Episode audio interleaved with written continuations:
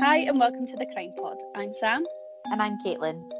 Today I'm going to take us back about 120 years and tell you about the last woman hung in Edinburgh. Her name was Jessie King.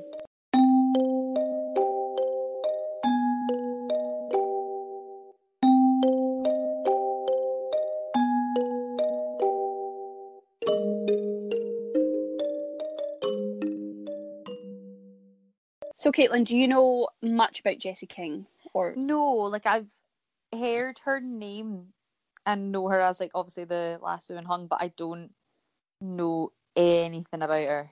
Mhm.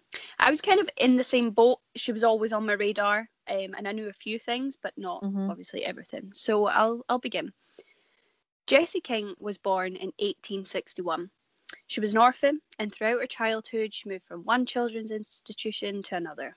She was in and out of homes, and she never had a set family. There's not much information on her childhood, but I don't believe it will have been, you know, a happy one, especially back in the 1800s. Yeah, yeah, yeah. Now, Jessie ended up resorting to prostitution at a young age to support herself financially, but then she eventually managed to get a job as a laundrywoman in Stockbridge, which is in Edinburgh. At the beginning of 1887, Jessie became pregnant with a man who offered her marriage. However, during this time, she also met a man called Thomas Pearson. He was a middle aged Glaswegian and he was kind of descending into alcoholism Mhm. and was also 30 years older than her. Now, Thomas had a bad track record when it came to women. So, before he met Jessie, he left Glasgow, his wife, and his children to come to Edinburgh to live with another woman who wasn't Jessie. It was when that woman died and was laid out awaiting burial that he seduced the heavily pregnant Jessie, who had come to help out around his house. So, you know, cleaning and everything for him. Now, mm-hmm. immediately, he seemed to have a really strong hold over, over Jessie, and she was just a vulnerable young pregnant woman. So, she left her man, who had offered, offered her marriage, to go and live with Thomas Pearson. Now, Jessie, she hadn't been born into wealth, so she had no money to bring to the table. So they weren't living a luxurious life, as Thomas had a failing business and was practically an alcoholic, like I said before. Mhm. Now, they lived in Cheyne Street in Stockbridge, and they called her newborn baby Thomas. So, after Thomas. Now, unfortunately, life wasn't exactly getting easier for them as Yeah, yeah. they had no money, they had a newborn, they had no way of life. So, this is when Jessie resorted to baby farming. Have you heard of baby farming before? Yes, but maybe if you could explain it, because like I feel like I, I I'm not hundred percent sure of the definition. Oh, yeah, it's not something we always get taught. Now, before I go into that, though, I'll just say a couple of things about the Victorian era and, you know, pregnancy. Now, the story we're currently in 1880, well, the 1880s, and the stigma and financial reality of illegitimacy was awful to girls who got pregnant out of wedlock, as you can imagine and know from everything we're taught about history. And there wasn't really much help out for them, out there for them. Like they couldn't you know nowadays we're in a much better position. Not a great one for some people but way better than back then. Now they could either go home to their parents in complete shame and live with their parents but that was only if you know their parents accepted them. They could have turned them away and said we don't want you in your our lives ever. You know that people were getting kicked out a lot back then um, they could have possibly relied on help from the church because that's a charity. They could have persuaded the prospective father to, you know, marry them, but then that guy would have to get a job and provide for the family. So it wasn't exactly a great proposal. They would raise the baby herself, but she'd have to earn a wage, which would no doubt Mhm. be by things like prostitution because they wouldn't have a woman in a high position, never mind a pregnant woman that's not married. She could have an illegal abortion, which is a huge risk to her health, mm-hmm. and that could cause loads of issues such as death and sepsis, etc. Now, another option for these women would be adoption. You know, sounds pretty legit. But it's not the sort of formal adoption we think about in our days because social work departments and things they didn't come into play until 1930. Adoptions could easily be done via a newspaper advertisement which provided the link between the buyer and the seller. You know, just like selling a common item such as, you know, a couch, you could do an adoption via this. So for just a few pounds, the pregnant girl, she could solve her problem and provide a family with a child. However, this is where I'll now jump back to the term baby farming. Baby farming, it was a widespread practice in the Victorian Britain. It was a way that the buyer could make a quick buck and the seller gets rid of a problem. The problem being a baby. Now, I don't know about you, Caitlin, but that kind of sounds very familiar to the adoption process. Yeah. So, this is kind of how it works. Unmarried women, and even sometimes the baby's fathers, they would hand over the child along with a sum of money to a baby farmer. Now, these baby farmers were usually found by placing adverts in the local newspaper. The baby farmers Okay. would then usually place their own adverts, and it would be like childless couples wanting to adopt, you know, just small adverts like that. But it would always have a price tag attached. So that's probably how you could tell the difference between, you know, a baby farmer and a sincere adoption, possibly. Mm-hmm. Now, a few of these baby farmers, they found it much easier to kill the babies that they had been given into their care because obviously it was way more profitable than taking care of a child for the next however many years it's going to live. Like, Mm. I'm sorry, but I'll take three pounds for that child to get out your hands because you're a single mother or you're a poor couple and you can't afford to have a kid. I'll take that, no problem. I'll look after it. I'm just going to kill it and keep this three pounds, you know? So this brings me back to Jessie King. okay. Now, in October 1888, a group of young boys who were playing on Cheyne Street decided to have a game of football. You know, nothing out of the ordinary. They found a bundle, a bundle of oilskins that had already been tied up, so they used this as a ball. However, the ball wasn't that great because it started to fall apart, you know, because it's practically just old coats that have all been tied together. And when they went to put the ball back together, they discovered the body of a decomposing baby. oh. So, obviously, the police were informed, and after just a few hours, information led them to the home of Jessie and Thomas. Jessie was 27 years old, and Thomas was 59, and they were the local baby farmers. When the police raided the house, the bodies of a further two babies were uncovered one on the top shelf of a cupboard, and one wrapped in Thomas's coat. So, obviously, the both of them were arrested. From the time of Jessie's arrest, she never really understood what was happening and she made an immediate confession that Thomas knew nothing about the crimes and that she was solely responsible for the murders. So Thomas Mm. himself turned Queen's evidence and became a Crown witness, which gave him immunity from any charges, both then and in the future. So, kind of like, was it William Hare? He did that to Burke. Um, he said, "Oh, I'll give you all the evidence against Burke, and Hmm. you'll set me free." So, I think, and they weren't too far apart. I think about sixty years. So this is happening again, just babies. Now, Thomas told the police and the court that he had absolutely no idea that Jessie had killed these babies and had just assumed that the babies had been returned to their biological parents. So he's saying, oh, Jessie got these babies, adopted them. Oh, but they weren't here the next day, so, you know, she must have just gave them back. Hmm.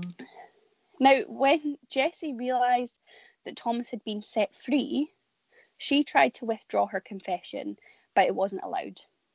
Now, Jessie was illiterate, she was vulnerable, but the press and the court portrayed her as beyond evil, a ravaged, a ravaged wretch, a rat like creature. So this is practically olden day death by media. Like, yeah, there was no social media and TV, but this is death by media, just newspaper form, you know? Mm-hmm. Now, when we look at the evidence, the body of one child had been found on the top shelf of a cupboard, way out of the reach of Jessie, and the second one was found in Thomas's coat. But remember, Thomas knew nothing about this. Also, as I just mentioned above, Jessie was illiterate. So who answered and placed the adverts? Jessie couldn't read and write, and it's not like she could get Siri to do a wee voice note, you know? Mm-hmm. But the jury just took four minutes to decide Jessie's fate. Oh wow. She was found guilty and sentenced to death by hanging. Now, she obviously she went she went to wait. Um, she didn't get hanged right there and then, so she was in jail. And I've got a wee quote as well because Jessie's Roman Catholic confessor, he wrote a plea for her life, mm-hmm. um, and he wrote it to the Secretary for State. So he went. To save Pearson, she made the statement which has done her so much injury. She now declares that he, in one of the cases, did the deed, and in the other two, he stood near directing and guiding her in the administration of the whisky. It seems a more likely solution of this terrible crime that this hard hearted man, an unfaithful husband, an aged man, was there directing the unsteady and clumsy hand of a poor woman he had made his slave. But this got nowhere. It got it didn't get Okay. Jessie off the sentence. The police, everyone did not care. This was someone they were looking at has just killed three babies, but has been put in jail for two of them because there was evidence of two babies. Now, obviously, these were the babies that got caught. Right. There's no evidence, well, obviously, there's no evidence of any other children, but at the same time, her crimes varied between about a whole year because it was just after she met Thomas and to the fact when she got caught by those boys playing football. So, in a whole year, there could have been not hundreds, but way more than 10 babies, you could say. And at the yeah. same time, the police were informed and had, you know, word of mouth and things to go to Jessie and Thomas's place. So clearly there was suspicion, or they were the known baby farmers of the area. Now, Jessie served her prison term in Calton Jail, which was on Calton Hill, which is in Edinburgh City Centre. Um, it's now in that place, though, it's St Andrew's House, which is a government building. So the jail is no longer there. Now, whilst in prison, her jailers described her as a meek, law abiding prisoner who was eager to please and followed instructions without question. So Jessie was just an uneducated, vulnerable young woman who sadly had the tendency to obey anyone that she saw being in authority. So possibly Thomas, you know, Yeah. that's why he's an older man and Jessie's been brought up to believe that, right, he knows what's best for me, I will do anything for him. Now, on the night of the 10th of March, 1889, Jessie parted with her own baby, Thomas, for the last time. She was hanged the next day on the 11th of March, 1889, in Edinburgh. Jessie King was the last woman executed in Edinburgh, and she's buried under the car park of St Andrew's House on Calton Hill, which is it's apparently not a sacred spot. It's just um, where people who were hanged or executed in that prison were buried. But it's Okay. you know, it was never a graveyard. It was just like I- I think their way of being like these people don't deserve a grave, you know. So now it's a car park. After Jessie's execution, Thomas moved back to Glasgow because things were pretty difficult for him in Edinburgh, as you could imagine. Quite a few folk felt that he got away with child murder, so Mhm. people people weren't on his side. A year later, he was found dead due to a head wound. Now, it's not unusual to have an accident and hit your head, especially when Mhm. you're an elderly alcoholic. So this is him. He's 60, but it's in the 1800s, you know, so that's really old back in the Yeah, day. yeah. But you know, still an unanswered question today. Was it an accident or was it on purpose? Did someone do it because he was that hated? I could think so. Now, that's the story of Jessie King. I know Mhm. it wasn't huge and it wasn't long, but what are your thoughts on this one? It's it's wild, isn't it? Mm-hmm. What do you think? So I think that well, one, I think she shouldn't have been, you know, hanged because yeah, Oh yeah, definitely. she did wrong, and and I don't not believe that she didn't kill these kids. I think she did. However, I think she was one manipulated by Thomas, and Mhm. two, she was just an unfortunate soul because she had no upbringing. She had no way of life. It was Mhm. she was poor, and I mean like 1800s poor. It's not like yeah, it's not the equivalent was- of like poor now, you know? hmm So she had nothing. She was illiterate. She she she went to prostitution. She just didn't have anything. So I guess when she met Thomas and he was like, "Oh look, we can make money," and she's like, "Okay, perfect, let's do it." So I think, yeah, maybe a wee jail sentence, but not death. And also, I Yeah. think Thomas one hundred percent should have been jailed. That was the issue with jail sentences back, um, not jail sentence, sorry, um, with like capital punishment back then. Though, is it was just like that was it. It was kind of just like right, okay, you're going like to be hung. That's it. When Mhm. there And- wasn't enough evidence. Yeah, and they were quick about it as well. It's not like you were Mm-hmm. on death row for fifty years. Yeah. It was like, oh yeah, so in a month's time, the hangman's got a spot in his diary. We can- We can slot you in there. Yeah.